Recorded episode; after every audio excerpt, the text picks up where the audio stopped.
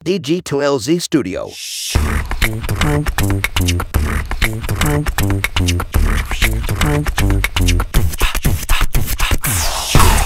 Selamat pagi, siang, sore, atau kapan pun waktu yang teman-teman pakai untuk mendengarkan podcast ini. Kembali lagi bersama saya Panji di podcast Ngobrol Bisnis. Dan kali ini sudah bersama saya adalah Sabrina Mustopo. Halo Sab. Halo, selamat siang.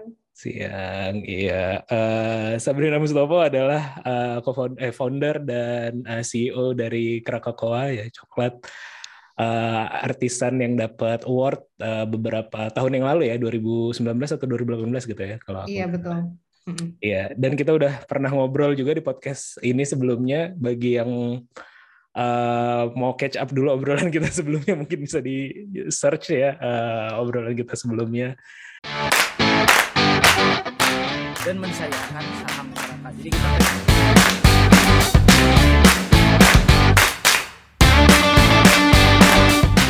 beda sama Jakarta kalau orang Bandung tuh pasti investasiin buat sekolah anak. Oh, itu something new gitu. Kupu-kupu mungkin. Uh, ayahku tuh satpam gitu kan. Di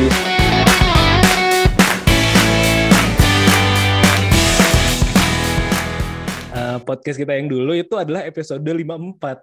Hmm. Episode 54 uh, ngebahas bisnis coklat dan uh, apa ini judulnya nih? bisnis coklat dan pemberdayaan petani judulnya pada waktu itu.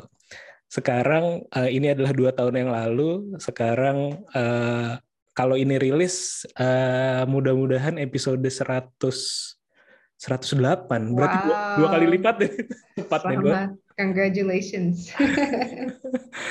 Oke dan uh, setelah dua tahun ya mungkin aku apa pengen nanya-nanya juga ya terkait dengan hmm. update Krakatoa terus juga ada banyak hal yang belum aku bahas juga ya di obrolan kita sebelumnya. Uh, sebagai awalan mungkin uh, apa kabar nih? Gimana bisnis setelah dua tahun pandemi? Setelah dua tahun pandemi, ya waktu masih the peak of pandemi sih memang susah ya. Um, kayaknya semua bisnis juga merasa susah dan um, bukan hanya uh, on the business side tapi secara personal, secara uh, kesehatan karyawan juga itu kan uh, lumayan stressful.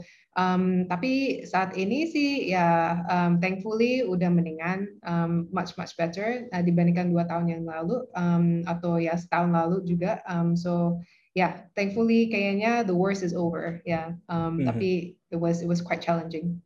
Hmm, Oke, okay. uh, ketika kita ngobrol terakhir itu kan kalau nggak salah di pertengahan tahun 2020 ya. Hmm. Berarti memang awal-awal kita pandemi masih uh, meraba-raba. Terus kalau nggak salah kamu sempat share bahwa uh, uh, penjualan juga agak sedikit turun gitu ya hmm. pada waktu itu awal-awal. Ya. Uh, efeknya apa tuh uh, ke ter, terkait dengan penjualan turun? Apakah ada layoff di company atau ada ya. strategi yeah. lain begitu? Ya, yeah, unfortunately uh, kita terpaksa ya untuk layoff um, beberapa karyawan. Um, waktu selama dua tahun itu memang fokusnya ke survival. Jadi ya how does the company survive itu kan cash flow penting sekali.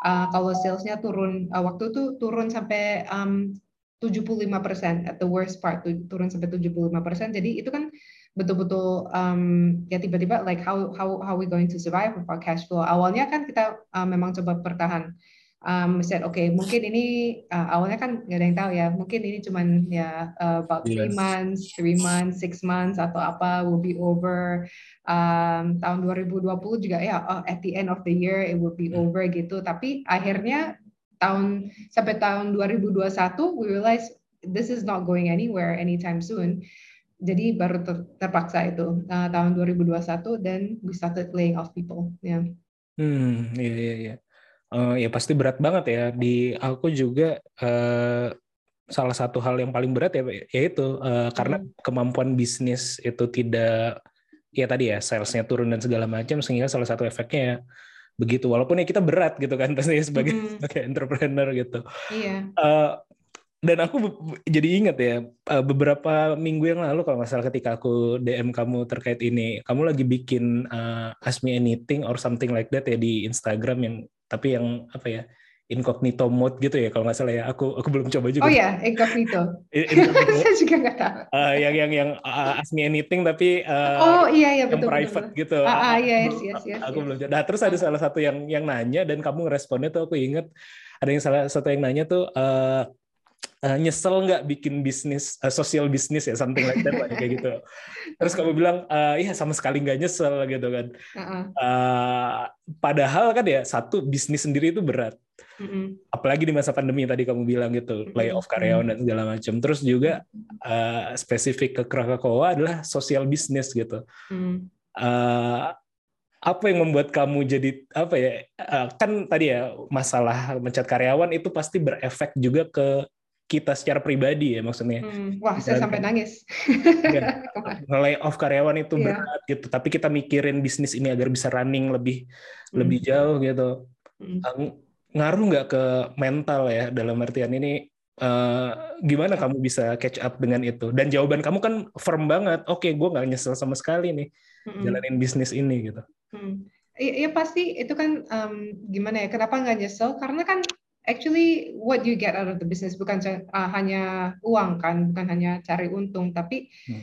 there's a lot of lessons, there's a lot of growth, there's a lot of opportunities to develop. Dan uh, when you when I think back on all the difficult times, yang paling banyak lessonnya itu ya waktu um, saat lagi susah gitu. Hmm. Kemarin waktu sempat um, pecat karyawan, betul-betul harus evaluasi why am I doing this?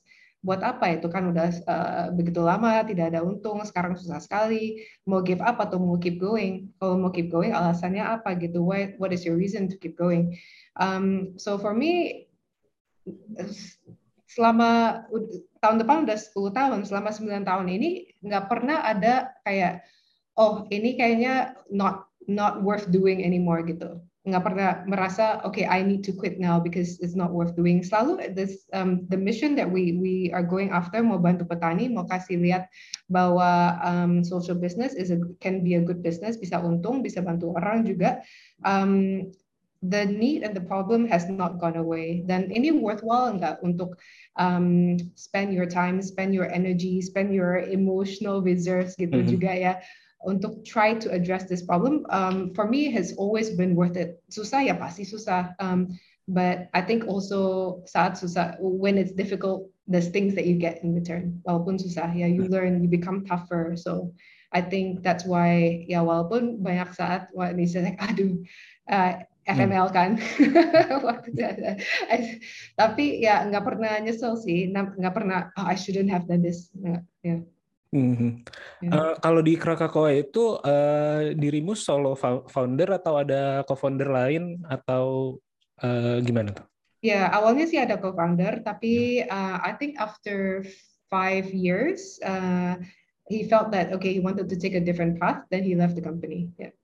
Oke. Ya, eh, berarti kan menghadapi masalah yang tadi ya bertubi-tubi di pandemi, bahkan tanpa pandemi pun bisnis itu sus- sus- sulit gitu kan ya. Mm-mm. Dengan pandemi tambah-tambah gitu. Mm. Eh, ya berarti pressure di diri pribadi itu sangat besar. ya. Iya, uh, tapi actually the funny thing is mungkin karena sebelum pandemi aja udah susah ya. Uh, so waktu saat pandemi itu oh bukan saya sendiri yang susah semua orang lagi susah so it's actually lebih gampang sih hadapinnya. It's like okay I'm not the only one yang lagi susah banyak teman tiba-tiba banyak teman yang susah juga gitu. Uh, so in a way I think yeah it was it was easier for us dibandingkan perusahaan lain atau orang lain untuk um, menghadapi pandemi karena itu memang udah biasa susah gitu. Iya ya. Soalnya eh, ini apa tema-tema terkait dengan mental health ya, terkait dengan eh, spesifiknya di entrepreneur eh, lagi rame juga dalam artian aku sering diskusi sama circle atau teman-teman eh, entrepreneur yang ada di Bandung juga kayak gitu kan. Hmm. Eh, sempet bahkan kita ngobrol dengan eh, aku ngobrol sama kawanku yang psikolog, kebetulan dia juga ada bisnis gitu. Eh, entrepreneur itu memang agak apa ya?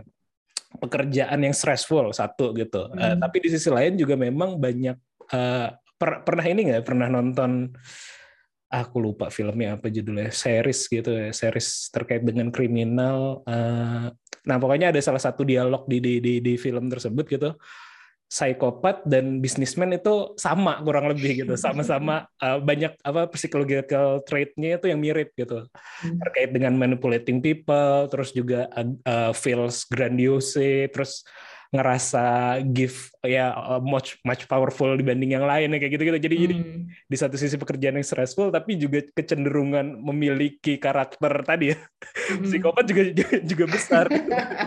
Jadinya jadinya ini ini apa ini? Kenapa orang uh, ada orang-orang mungkin politisi juga sama ya? Uh, iya mungkin ya.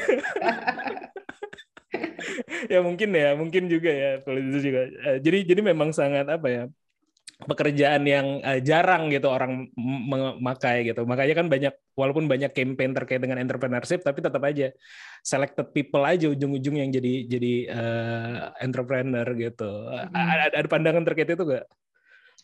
Uh, so sebetulnya I feel that um, yes, some entrepreneurs uh, egotistic, narcissistic, uh, power hungry, pasti banyak ya yang seperti itu. Dan mungkin mereka juga lumayan successful gitu ya. Tapi sekarang kayaknya generasi entrepreneur sekarang bukan seperti itu lagi. I, I think udah beda ya. Um, focus uh, on the focus on the type of leadership sekarang tuh udah beda. Like if you listen to people like Adam Grant, right, Simon Sinek, uh, Brene Brown mereka advocate um, a different style of leadership, leading from the back. Leaders eat last, uh, focusing on empathy, focusing on taking care of your team gitu. Hmm. When I started tujuh um, 9 tahun yang lalu, kayaknya um, there was a huge hesitancy on my part to say I am an entrepreneur. Hmm. Karena memang my impression of entrepreneur yang seperti itu, egoistic gitu, and and all that, and I was very uncomfortable with that idea saya siapa sih? Kenapa? Why would anybody want to listen to me? I say, I'm leading people. Siapa yang mau follow gitu kan? Saya siapa sampai ada orang yang mau follow gitu kan? Nggak, saya nggak siapa-siapa gitu. So I was very uncomfortable in the limelight. Um, awal-awalnya juga kalau ada media briefing atau apa nggak mau ikut um, I, I, podcast nggak, mungkin akan ikut gitu because I felt like why would anybody want to listen to me buat apa kayaknya sombong banget gitu kalau misalnya you you give media interviews or whatever it is right And I think when all these new um, teachers of uh, a new style of leadership came up, then I started to become more comfortable. Oh, ternyata leadership bukan harus seperti itu, nggak usah, you know, hard leadership, nggak usah galak, nggak usah apa gitu. Tapi there's a way that I think um, more uh, as a leader, you are of service to your team, gitu. So I felt a lot more comfortable calling myself a leader um, when I thought about it from that perspective, because it's true as a leader, I think you have the ability to influence so much the well-being of your team kan. Um, work-life balance mereka seperti apa, opportunity untuk development mereka seperti apa gitu. And when you think about how many hours people put into work, um, the average person berapa 7-8 jam right at work, that's a significant part of their life and it's something that you can influence. You can influence whether this person's life is for the better or for the worse. And I think that there's um, that's a huge privilege and you should be able to um, use that opportunity to do the best that you can for the people that have chosen to give so much of their life, their time to you um, to build the things that you are keen on building. So yeah. Hmm, I see, I see. Uh, nah, cuma ada pandangan juga terkait dengan hal tersebut ya. Uh, uh, terlepas dari bisnis sosial ataupun enggak ya, bisnis mm -hmm. as usual juga kan sebenarnya ada impact sosialnya juga ya dengan hiring mm -hmm. karyawan dan segala macam. Uh, tapi ini aja ya apa ya uh, pikiran-pikiran nyeleneh lah atau apa ya pikiran-pikiran uh, uh, ini aja ya dalam diskusi-diskusi lucu lah dalam konteksnya gitu. Jadi ketika kita bicara masalah tadi hiring karyawan memberi impact pada mereka tapi sebenarnya motif uh, di dalam diri atau motif si, uh, si pebisnis atau si perusahaan itu hiring kan sebenarnya bukan sosialnya terlebih dahulu, tapi sebenarnya aku meng-hire seseorang untuk dia membantu bisnis ini berjalan dan agar hmm. bisnis ini bisa running dan tentu saja ada keuntungan, ada revenue, ada keuntungan seperti itu. Jadi uh, apalagi yang spesifik uh, dirimu uh, social entrepreneur gitu atau social business gitu kan. Uh, uh, which come first gitu. Kadang-kadang kadang-kadang uh, dalam dis diskusi tadi ya diskusi lucu-lucuan ya tapi ini bukan bukan dalam diskusi. Ya uh, apa ya hanya pikiran-pikiran nyeleneh gitu. Uh, kita nggak nggak nggak melulu bisa bilang oke okay, ini berdampak sosial tapi sebenarnya yang yang kita lakukan adalah utilizing juga gitu kan. Utilizing hmm. people ini biar uh, menghasilkan revenue bisnis uh, beroperasi dan dapat revenue dan dapat keuntungan. Mm-hmm. ada ada pandangan nggak? Ini ada hanya sekedar ini aja ya? Iya iya. Kayaknya semua orang tuh butuh purpose ya. Ah. Um, di every every person yang hidup um, when you don't have a purpose kayaknya orang bisa jadi depresi atau apa gitu ag agak lost gitu. So and you can never tell uh, somebody what is your purpose. You have to find your own purpose kan. Um, So I think sometimes leaders, what we do is um, we can think of it as, as, as boats, right? Yeah, boats will go all going to different directions. Ada satu yang mau ke island ini, satu ke sana, satu ke sana. Setiap orang bisa choose which boat you want to join. Nah, boat ini ada purpose. Kayak kakakku sendiri, kita tujuannya apa? We have a certain things that we want to achieve. We don't force anybody to join our boat. But then I think once you are in the boat, you you more or less say, okay, I, I know what I'm supposed to do. I will contribute to that. So in a way, I think um, again the role of organizations and the role of businesses is to almost say, okay, where are we heading towards? Dan siapa yang mau join gitu. So walaupun on one hand you say ya kita manfaatkan orang atau apa kalau kata kasarnya ya, ya, kasar. um, ya tapi actually I don't I don't think of it as like we're using people. We say we're going this way. Who wants to join us on this journey? who has the same sense of purpose of fulfilling this thing that we want to do. And I think sometimes um, there's nothing wrong with that as well to say like, okay, I think because uh, young, it's wrong if you're forcing your purpose on to other people. But if you say we're heading this way, who ex- who who else is excited about this thing that we're excited about? I join gitu. Then kayaknya itu um, becomes something that is a little bit more uh, gimana ya authentic and also a little hmm. bit more beneficial to the people who are joining you on that journey. Yeah. I see, I see. Menarik, hmm. menarik. Oke, okay, biar biar nggak terlalu ini dulu ya, karena kan kemarin kita udah banyak bahas masalah sosial dan dan uh, lingkungan gitu. Aku pengen lebih dalam lagi apa terkait dengan bisnisnya nih, biar hmm. biar tidak terjebak dalam conversation seperti ini. aku pengen balik lagi mundur gitu ya uh, ketika awal-awal gitu. Hmm. Uh, Krakokoa ini adalah bisnis yang uh, aku sendiri gitu. Uh, aku uh, sering initiate bisnis gitu. Uh, hmm. Mostly sekarang di teknologi, tapi dulu-dulu tuh trading dagang gitu ya. Uh, apa fashion nyoba-nyoba gitu jualan sepatu dan lain-lain gitu.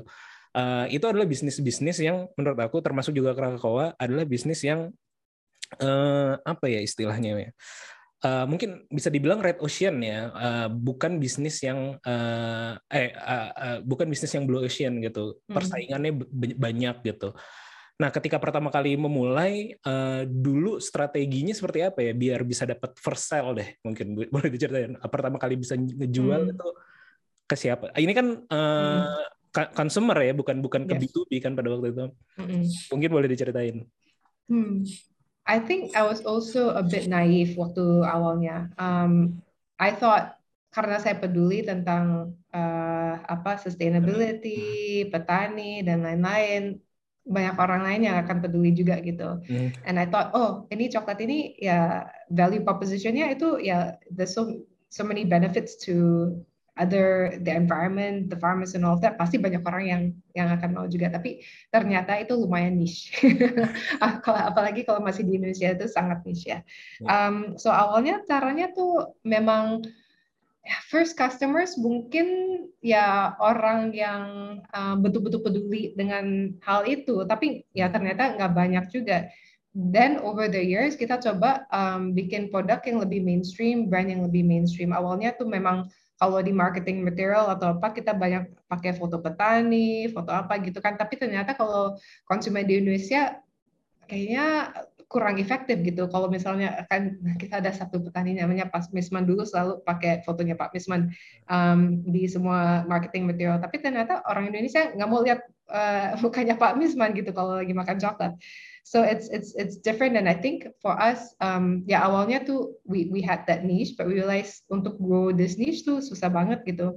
And not many people then over time we we change a bit our messaging uh, our value proposition and it became more about the quality of the product. Jadi bukan oh kalau beli ini akan membantu petani tapi ini produknya premium loh. Karena kan uh, kita apa uh, oversee fermentasinya kita cuma um, pakai biji yang organik yang berkualitas dan lain uh, dan lain-lain gitu. So it became a, more about okay this is what we do for you uh, as the buyer as the consumer rather than this is what we do for the growers and the environment gitu. Iya iya betul betul. Karena uh, karena sebagai ya kalau kalau kita klasifikasikan secara rough aja gitu ya ini kan snack gitu kan ya. Mm -hmm. Buat buat konsumen atau konsumen umum lah ya ini kan snack aja gitu kadang-kadang yeah. ya orang beli snack tidak terlalu peduli cerita pemberdayaan di belakangnya atau atau mm -hmm. sustainability yang yang di, di jadi concern si perusahaan atau value di si perusahaan kan yang penting mm -hmm. ini barangnya enak apa enggak gitu pertama mm -hmm. gitu. jadi jadi memang memang sangat sulit ya baru di podcast ini yang sebelum sebelum sebelum apa namanya eh, sebelum ini ya di minggu lalu tuh aku ngobrol dengan uh, dia tuh jualan uh, dia bisnisnya adalah vintage fashion gitu vintage mm. fashion uh, nah aku aku nggak ngerti tadinya ternyata tadinya aku sangat suka looks-nya aja, looks vintage fashion kayak gitu dan makanya aku ajak interview gitu. Uh, tapi ternyata yang dia perjuangkan adalah uh, aku juga baru dengar ada istilahnya tuh low fashion ya. Uh, hmm. dibanding fast fashion ada low fashion. Jadi kalau fast fashion kan kita setiap tahun atau setiap musim ganti style dan segala macam ternyata itu berdampak buruk juga bagi lingkungan mm-hmm. uh, sisa materialnya juga jadi sampah dan segala macam ternyata value dia ke sana gitu tapi bagi konsumen aku menganggap diriku konsumen umum aja yang nggak ngerti aku cuma suka looks-nya gitu nggak nggak peduli mm-hmm. nih cerita di belakang value-nya dia gitu dan mm-hmm. yang jadi matters adalah ya buat konsumen mungkin awal-awal uh, trigger pertamanya pasti masalah quality tadi kan masalah iya. quality yeah. masalah looks, masalah nah, ini bisa dinikmati dia atau enggak gitu. Mm-hmm. Uh, nah, gimana tuh? Uh, tadi cerita ganti branding, uh, terus uh, uh, apa apakah itu termasuk juga yang uh, nge ngebuat uh, dirimu masukin Krakatawa di kompetisi sehingga dapat uh, award uh, dan dan bisa jadi uh, dikenal lebih seperti itu? Apakah itu juga strateginya gitu? Iya, dan awalnya juga kita bikin produk yang kita suka ya. Nah, we said, oke, okay, um, kita suka makan coklat apa, nanti kita bikin coklat uh, itu. Tapi sebetulnya kita sama sekali tidak pelajari konsumen lagi suka makan coklat apa gitu kan. We think about it, ini kayaknya one one banget kok sampai nggak. Why didn't you even think about those basic, you know, consumer uh, insights? Um, and I think when we started understanding konsumennya, customernya itu sebetulnya siapa sih dan kenapa mereka pilih Kakakua uh, bukan merek lain gitu. And we try to figure out ya dan ternyata konsumen di Bali beda dengan konsumen di Jakarta right? Hmm. kalau di Bali banyak kan beli buat oleh-oleh kalau di Jakarta um, banyak kan beli buat konsumsi sendiri. Nah kalau yang konsumsi sendiri di Jakarta mereka suka coklat yang seperti apa? Kalau orang Indonesia suka coklat yang seperti apa gitu?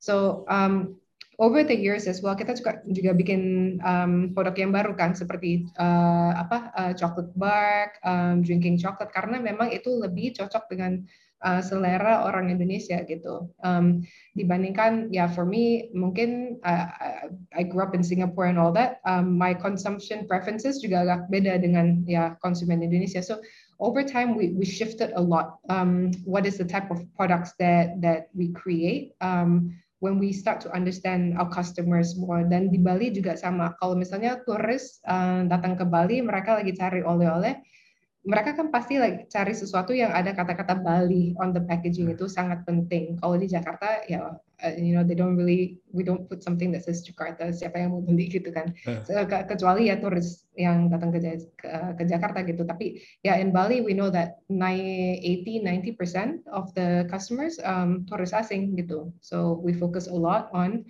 uh, the Bali branding on the packaging and all of that. Mm-hmm. Um, so that's been ya penting sekali sih untuk betul-betul understand uh, customer segmentnya dan mereka uh, butuh apa gitu lagi cari apa dan reason for purchase itu apa gitu. Oh, I see. Oh, uh, mungkin bisa dijelasin dulu ya di awal-awal. Berarti dulu penetrasi awalnya ke market itu uh, di Bali ya pertama kali dan juga hmm, uh, Jakarta sebetulnya awalnya. Oh, Jakarta. Oh. Iya. Uh, Eh, apakah itu online atau ada uh, store atau taruh di titip di mana konsinyasi gitu atau bagaimana? Wah, retailer yang pertama siapa ya? Saya udah lupa juga. Tapi um, kayaknya awalnya kita masuk ke retail dulu, ke supermarket. Uh, ya supermarket, itu ke, masuk ke specialty store seperti alun-alun gitu. uh, ikut pameran juga um, dan awalnya memang fokusnya ke Jakarta karena ada tim sales di Jakarta belum ada tim sales di Bali dan ternyata waktu kita masuk ke Bali sebetulnya lebih gampang uh, apa uh, produknya lebih cocok untuk um, market di Bali gitu so we grew a lot more in Bali um, tapi awalnya memang di Jakarta tapi it was Jakarta marketnya sih a bit challenging ya for premium chocolate, premium local chocolate terbatas kayaknya marketnya gitu. Tapi Bali a bit more ya marketnya lebih lebih besar. Hmm. Ber berarti di awal-awal channelnya justru uh, di ya ibaratnya di store tadi dulu ya uh, hmm. nggak belum ada yang di online ya pada waktu itu ya? Belum. Online cuman um, memang ya ada sebelum pandemi tapi cuman di uh, di develop waktu saat pandemi itu. Karena kan memang nggak ada pilihan lain. Uh, supermarket semua nggak tutup sih tapi kan uh, terbatas kan waktu itu. Um, so uh, Bali juga more tutup gitu jadi nggak ada iya. pilihan lain. Kita mau nggak mau ya terpaksa jual online. Awalnya kan kita juga rather hesitant coklat bisa dijual online nggak sih? Kan kalau di dikirim itu kan pasti melting kan coklatnya produknya. Um, tapi ya sekarang kita udah bisa uh, udah tahu lah kalau dipack dengan ice gel dipack dengan uh, bubble wrap yang warna silver gitu masih tahan produknya. Tapi sebelumnya we never explored that. We just felt like ya yeah, online ya yeah, we have to have a website, tapi hmm, sama sekali nggak fokus ke situ. Ya. Yeah. Hmm, Oke, okay. berarti uh, ada transisi nggak sebelum pandemi dan saat ini setelah pandemi ini ya? Maksudnya uh, rasio penjualan online dan offline apakah bergeser saat ini atau uh, masih tetap lebih besar di offline? Saat um, ya selalu uh, lebih besar offline tapi hmm. at the at the peak online itu bisa sampai 50% omsetnya. Hmm. Um, sebelum pandemi itu cuma 5%, di bawah 5%. At the peak bisa sampai 50%, sekarang udah turun lagi karena kan offline udah lebih um, apa uh, udah um, running lagi so I think sekarang online tuh sekitar 30% kalau nggak salah Hmm, rata-rata ya tiap uh, per bulannya seperti itu ya. Oh, mm-hmm, yeah. menarik, menarik, menarik. Uh, kalau yang online itu lebih banyak di marketplace atau tadi yang langsung ke website sendiri? Marketplace. Ini aja ya, evaluasi. Mm-hmm. Iya, iya, iya, iya. Jauh lebih ya? banyak di marketplace. Karena kayaknya orang udah biasa ya shopping di Tokopedia atau Shopee gitu. Jadi uh, orang nggak mau repot kan, mesti kalau mesti input lagi informasi apa address-nya, alamatnya, informasi kartu kredit, kayaknya males gitu. Lebih gampang, hmm. jauh lebih gampang kalau di marketplace. Hmm, I see, I see. Iya, yeah. yeah, uh, aku juga ingat ya beberapa bulan yang lalu atau tahun lalu ya mungkin ya. Kamu sempat uh, posting juga tuh lagi nyari uh, space ya kalau nggak salah di eh, di Jakarta atau di Bali juga ya. Hmm. Uh, itu dalam rangka bisnis ini atau another business? oh no, bisnis ini, bisnis ini. Um, okay. Sebelum pandemi kan um, sebetulnya uh, sekarang lagi cari tempat di Bali sih. Uh. So if somebody is listening and has a place yeah. in Bali, let us know. Um, ya sebelum pandemi kan kita ada dua toko di Bali, tapi uh, sejak pandemi udah ditutup, sekarang mau buka lagi. Uh, lagi cari tempat di Seminyak sih, ya. Oh, I see. I see. Yeah. Oh, berarti nanti konsepnya adalah uh, khusus store, tapi atau ada semacam kayak cafe dan lain-lain gitu-gitu? Mau ada kafe juga yang uh, jual kopi, minuman, kue, uh, ya mungkin light meals gitu. Oh, I see. Ya, mudah-mudahan yeah. ada yang dengerin dan ada yang ini ya, ada. Iya, siapa tahu. mungkin partnership berarti ya, mungkin partnership ya. Iya, mungkin bisa ya kayak masuk jadi equity partner atau apa gitu ya. See, I see. Ya, mudah-mudahan. Kalau yang di Jakarta udah dapat? Uh, Jakarta uh, sebetulnya um, it would be a bit complicated kalau mau buka uh, di dua tempat ya. Um, hmm. I, I don't feel confident that um, we can do that simultaneously. Awalnya mau di Jakarta, tapi sekarang I can I can see Bali udah um, terbuka lagi and Bali is growing so much more. so balik lagi ke Bali. And we I think we understand the Bali market a bit more. So nanti Jakarta uh, masih ada rencana mau buka di Jakarta, tapi mungkin di pushback sekarang lagi fokus ke Bali lagi. Oh iya, iya. mudah-mudahan segera bisa dapat ini lagi ya offline store ya. Yeah. Oh berarti selama itu tutup lebih banyak disupport oleh uh, apa retailer yang yang jualin Krakatoa juga gitu ya? Mm -hmm, yeah. oh. Eh by the way Krakatoa tuh bacanya bener ya Krakatoa gitu ya? Krakatoa betul. Oh, betul. Yeah. Itu filosofinya apa ya di balik nama itu? Uh, dari kakak uh, Kakatoa, Gunung Kak, um, Kakatau, Kakatau. Kakak tahu kan bahasa Inggris kakak uh, kakatoa, jadi uh. ya a play on kakatoa. Ya. Oh iya iya iya. Iya. Oke oke. Tapi bikin bikin orang bingung ya. Confusing name. Iya iya iya. Tapi tadi menarik sih yang aku uh, yang aku simak ya, uh, ya yang kamu point out bahwa uh, salah satu yang uh, consumer insight yang kamu dapat adalah ketika di Bali orang nyari oleh-oleh uh, tentang segala sesuatu yang berkaitan dengan Bali dan hmm. itu mempengaruhi kamu cara mendesain uh, packagingnya termasuk juga mungkin uh, jadi kayak uh, oleh-oleh gitu ya ujung-ujungnya hmm. kayak oleh-oleh. Hmm. Dan aku aku lihat juga kalau dalam momen-momen tertentu uh, di marketplace uh, apa ya strategi marketingnya juga seperti itu ya. Jadi kayak misalnya Natalan tahun baru itu di, hmm. dikemas jadi sebagai coklat hampers Natal tahun tahun baru. Itu itu, yeah. itu selalu works ya yang kayak gitu ya. Uh, itu works tapi di marketplace yang paling efektif itu diskon. Benar, this the ones is the most effective. ya ya ya ya ya. Tapi ini juga sih sekarang nih aku aku baru ngeh ya di beberapa brand besar itu mereka punya partner uh, partner apa ya istilahnya ya. Uh, semacam kayak partner yang menjajakan produk mereka di eh, yang handle semua marketplace mereka lah ibaratnya hmm. di di di hmm. Shopee, di Tokopedia dan segala macam. Nah, sering terjadi uh, si si organisasi ini, si perusahaan ini yang menjualin di marketplace tersebut, itu itu yang ngasih diskon tuh mereka gitu. Hmm. Jadinya si bisnis utamanya ada beberapa teman yang pakai jasanya mereka ini, aku nggak enak nyebut nyebut merek ya, uh, pakai jasanya. Jadi si si perusahaan uh, apa ya suppliernya itu, si perusahaan produknya itu tidak ngasih diskon, tapi si si si ini ya si hmm. middleman-nya ini yang ngasih diskon. Itu aku juga bingung tuh bisnis modelnya. Gimana kalau dia pasti ada VC funding kalau kayak gitu. Ah, bisa burn money. Tapi tapi kalau kamu berarti uh, di marketplace masih dikelola oleh internal tim sendiri ya? Iya masih. Oh iya iya iya, iya. oke. Jadi bisa lebih terkontrol juga sih kalau misalnya kita lagi ada uh, mau push revenue bulan ini. Jadi kita kan bisa push online atau kalau misalnya oh jangan dulu deh kalian uh, whatever reason kan mau push push hmm. offline dulu ya um, then we can control online mungkin nggak kasih diskon bulan ini atau gimana hmm. tuh.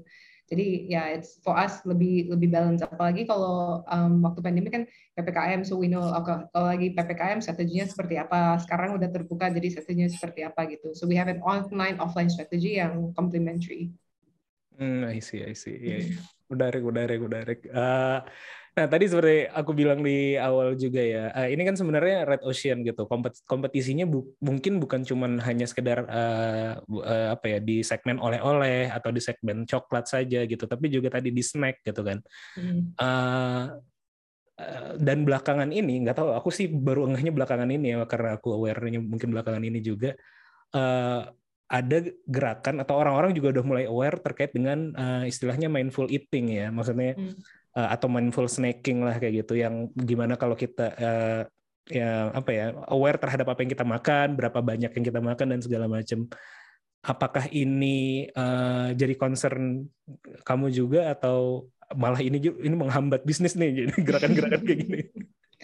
Enggak juga sih, karena kan coklat sebetulnya apalagi dark chocolate ya, it's it's it's actually very healthy um, hmm. ada antioxidant properties, ada polyphenols yang bisa jadi mood booster, uh, dan sebetulnya for me, um, if it's good chocolate nggak usah makan banyak-banyak gitu, uh, sedikit aja udah puas, kan uh, koko kontennya lumayan tinggi kan, um, so for me ya. Yeah, I think you should eat mindfully. You should enjoy um, everything that you consume. Um, and kalau misalnya udah mindful, pasti kan kalau nggak mau makan uh, apa jumlahnya banyak pasti you want to choose the best juga kan buat apa hmm. kalau you have to eat a little and you still eat something that's not good quality so I think um, for me I support the movement mindful eating uh, you should know what you put in your body and should be conscious of it as well yeah. Hmm, iya, karena ada beberapa. Tapi aku aku cek cek Instagramnya Krakatau nggak nggak nggak nggak nggak mengangkat isu ini ya, karena hmm. aku lihat ada beberapa brand lain gitu mengangkat isu ini dan mencoba uh, apa istilahnya ya mencoba riding the wave juga gitu bahwa hmm. biar, biar mereka aware juga uh, biar konsumen mereka juga oh iya kita nih juga support yang kayak gini-gini dong hmm, okay that's a good input well we should say something about that I'll tell my marketing team how come you don't know about this Iya, nggak ini aja apa namanya. Uh, barangkali tadinya nggak nggak nggak terlalu jadi concern ya tadi mungkin karena ada ada. Iya ya, karena ini menarik sih karena apa ya? Aku uh, bingung juga sih di, di dibilang mindful uh, eating juga atau enggak juga gitu. Kadang-kadang juga walaupun tadi kamu bilang ya kalau coklat itu kemarin ada kawanku baru balik dari Jerman dan selalu kita hmm. nitip beberapa yang kita suka coklat gitu di di sana hmm. gitu. Uh, kita stok tuh memang oh ya untuk beberapa bulan lah gitu. Hmm. Tapi cepat habisnya cepat-cepat aja kan. Jadi walaupun walaupun dibilangnya tadi oke okay, makan sedikit aja ini tapi kadang-kadang apa ya kalau ada tuh jadi jadi menggoda gitu. sebagai pemilik uh, bisnis uh, coklat ya, uh, coklat hmm. batangan atau apa pun ber, berbagai macam turunannya, apakah kamu uh, ini ya apa uh, sering makan coklat dan juga mindful nggak dalam dalam konsumsi coklat? Uh, sering, tapi kayaknya um, bukan hanya mindful tapi critical eating gitu. Kan kalau apalagi kalau konsumsi produk sendiri how's the taste gitu? Cukup uh, is it kayak kayak jadi tim QC gitu. So ya, kemasannya gimana? Rapi nggak? Produknya gimana? Taste-nya gimana? Aromanya seperti apa gitu? So I, I'm checking the product actually. So I'm not like snacking Kalau makan coklat yang merek lain juga sama sih sebetulnya. Oh, uh, dibandingkan, you know, so I'm evaluating the product. Jadi bukan, ya, yeah, it's not mindful eating, it's critical eating. Kayak jadi food tester atau apa gitu. Um, tapi ya, yeah, I, I still I still enjoy coklat. Tapi ya banyak kan tuh mungkin because you work in the industry, right? Then like mungkin when you listen to a podcast juga, then you know sometimes maybe you hear, oh ini background musicnya kok kayak gini ya, or something like that kan. Yang orang lain ya orang biasa yang mungkin dengar podcast, you don't pay attention to those things. But if you're in the business, you start paying attention to certain things, yeah. Uh, apakah kayak seperti itu jadi tidak menikmati lagi nanti jadinya? Jadi jadi lebih mikirin uh, ketika makan coklat kompetitor, ah ini kurangnya di sini, aku harus improve di sini. Apakah jadi nggak nggak menikmati?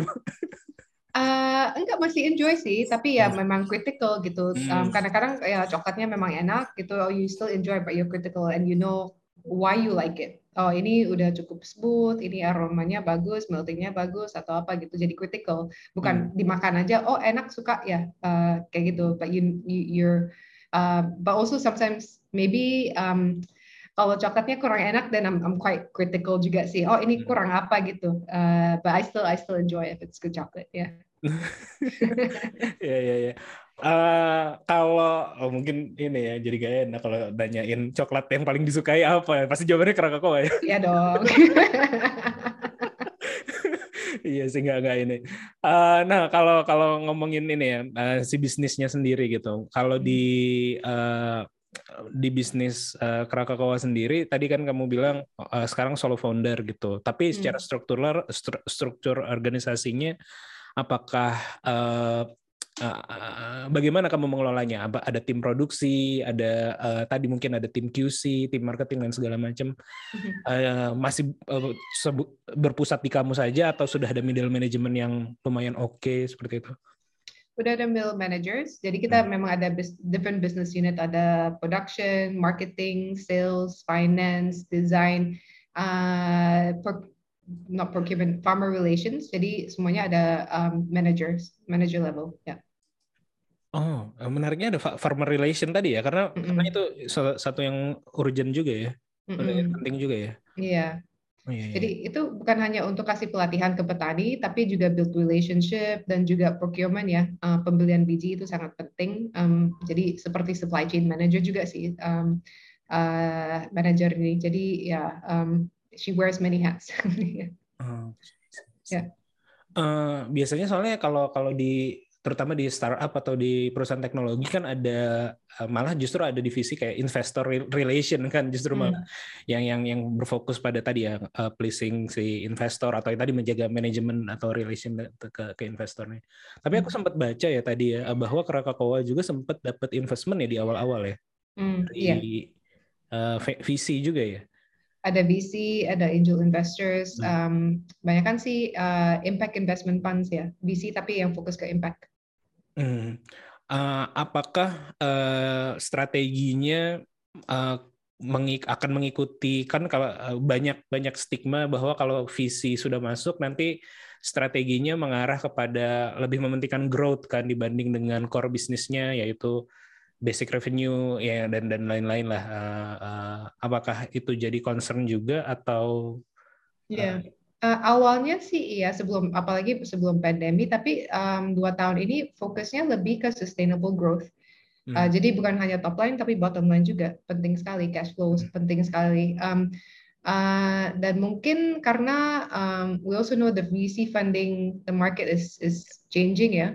Um, jadi banyak kan lagi cari more sustainable business juga gitu. Jadi um, uh, kita sekarang fokusnya bukan ke high growth tapi sustainable growth. Hmm, I see. Yeah. Menarik, menarik. Iya ya, sekarang juga banyak ya uh, apa ya visi yang memang concernnya ke arah tadi ya sustainable, terus juga impact investment seperti itu, dan juga grand-grand juga banyak yang uh, relate dengan itu ya dibanding dibanding hanya purely ngejar uh, growth aja hmm. gitu ya. Hmm. Uh, berarti memang kayaknya memang lagi shaping secara keseluruhan ya. Balik lagi ke tema pembahasan kita di awal, bisnis itu atau entrepreneur ya secara spesifik yang dicari bahkan kalau dari investor bukan lagi yang kayak uh, apa ya winners take all lagi ya, tapi kayak hmm. kayak uh, lebih ke pemberdayaan dan dan dan dan lain-lain seperti itu, memberi impact ya.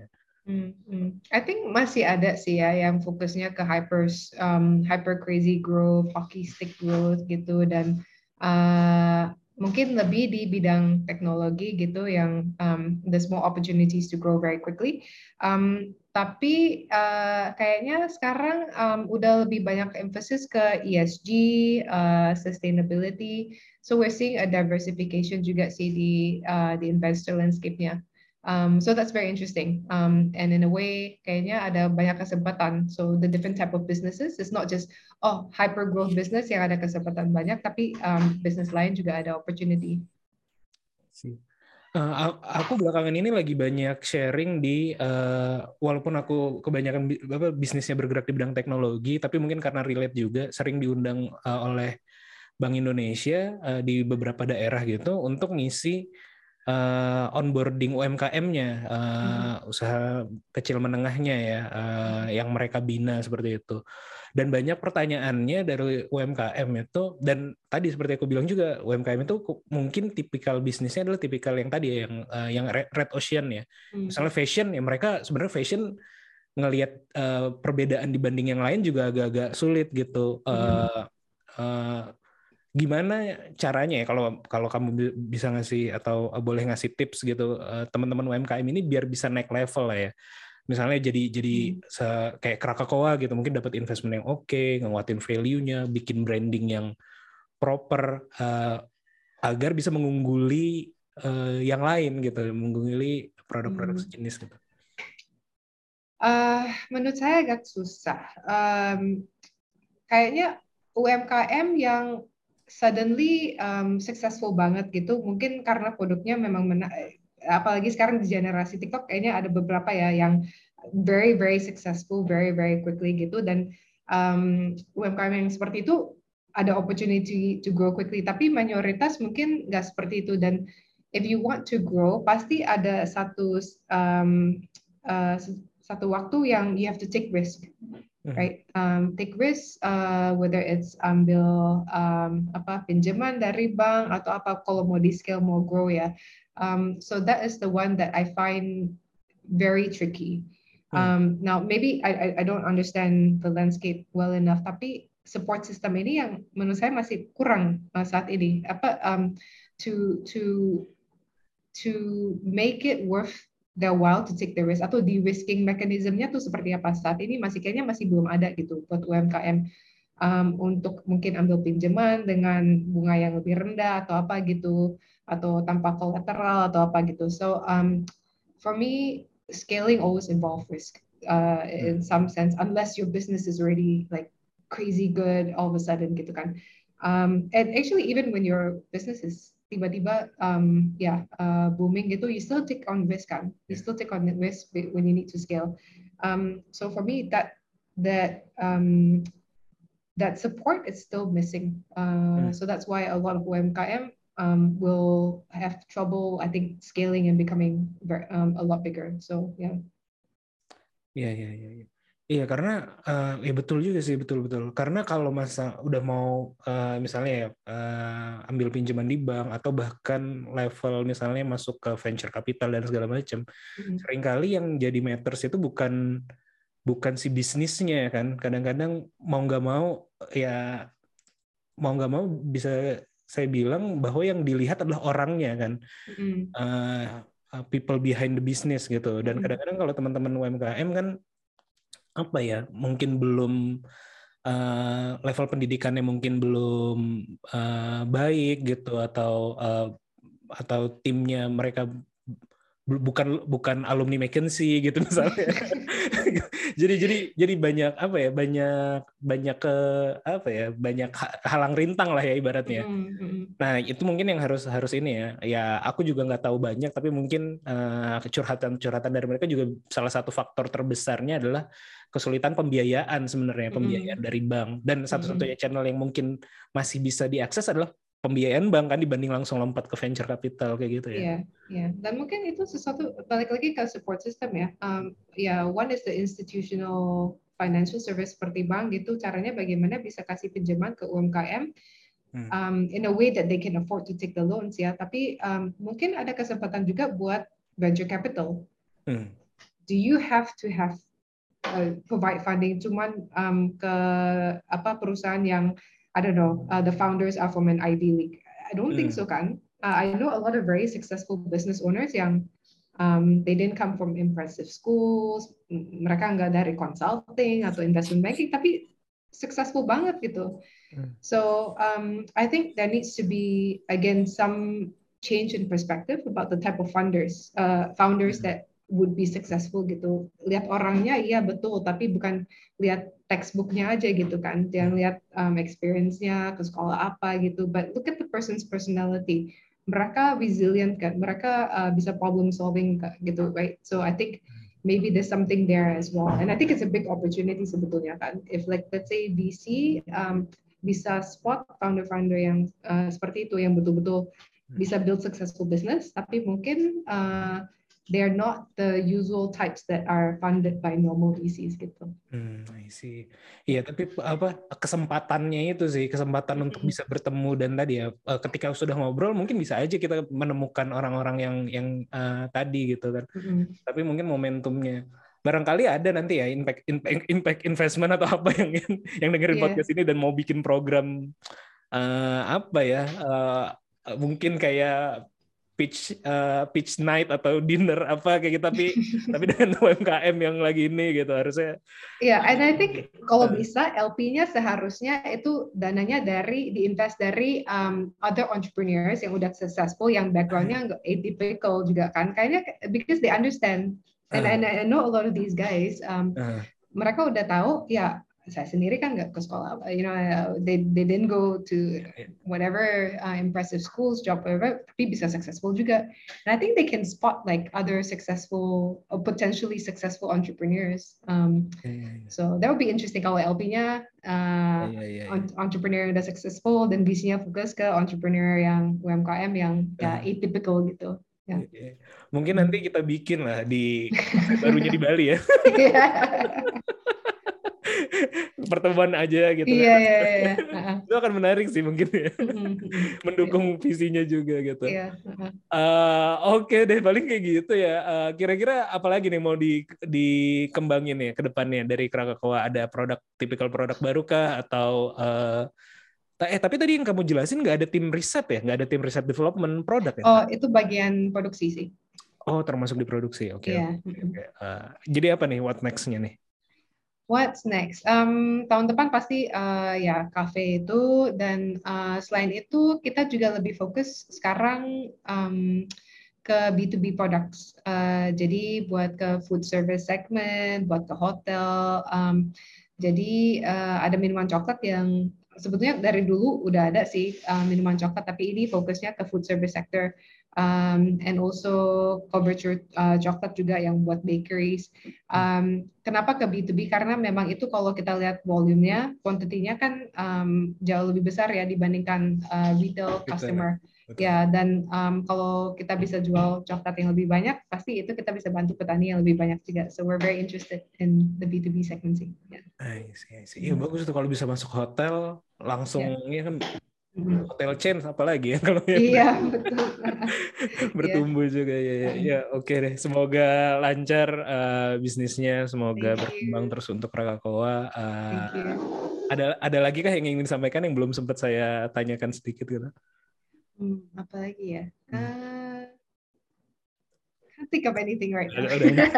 Karena kakak udah udah main di Udah TikTok belum? komplit Tadi kan tadi kan ngomongin TikTok uh. Waduh, ini kayaknya generasi TikTok. Uh, oh, our marketing team is too old for TikTok. Uh, udah udah ada TikTok account, um, uh, udah ada TikTok account, tapi um, kayaknya masih belum klik gitu. We're still trying to find out how to create uh, content yang bisa viral gitu. Masih belum successful. Kita lagi coba. Itu nobody on our team wants to do a dance dance TikTok video kan. so iya. nobody wants to dance on videos. Tapi Iya, iya. ya udah ada TikTok, we're still figuring it out. Pernah pakai ini nggak influencer gitu nggak? Influencer TikTok atau influencer Pernah, Instagram? Iya, gitu? ya Works pernah nggak? pernah. Works? Eh, Oke, tapi nggak pernah kayak wow successful, like nggak um, masih belum kayak um, it, it helps, but we haven't like became viral gitu masih belum. Uh, uh, uh, maksudku uh, apakah itu direct langsung ke ningkatin ke sales atau uh, just Oh, marketing aja? Lebih ke awareness sih. Um, Ah. Jadi masih belum uh, top masih top of funnel, uh, belum bottom of funnel. Ya. I see, I see. Soalnya aku juga belum main sih. dan, dan pengen coba masuk-masuk cuman ya bingung juga orang-orang bicarain uh, takut live out aja tapi nggak ngerti juga gitu. Iya, sama sama. Kayaknya yang uh, lahirnya di tahun 80 something, 90 something pasti don't get it. It's just like what is this? Iya, iya. Oke deh Sabrina, thank you uh, Thank so much ya you. atas waktunya sore-sore gini. Uh, semoga bisnisnya lancar uh, terus gitu, makin berkembang. Uh, toko apa nanti kafenya kalau udah rilis info-info aja Pasti, pasti. Uh, terima kasih juga yang udah dengerin uh, podcast ini sampai akhir. Semoga obrolan kami ada manfaatnya. Sampai ketemu lagi di podcast ngobrol bisnis episode selanjutnya. Bye.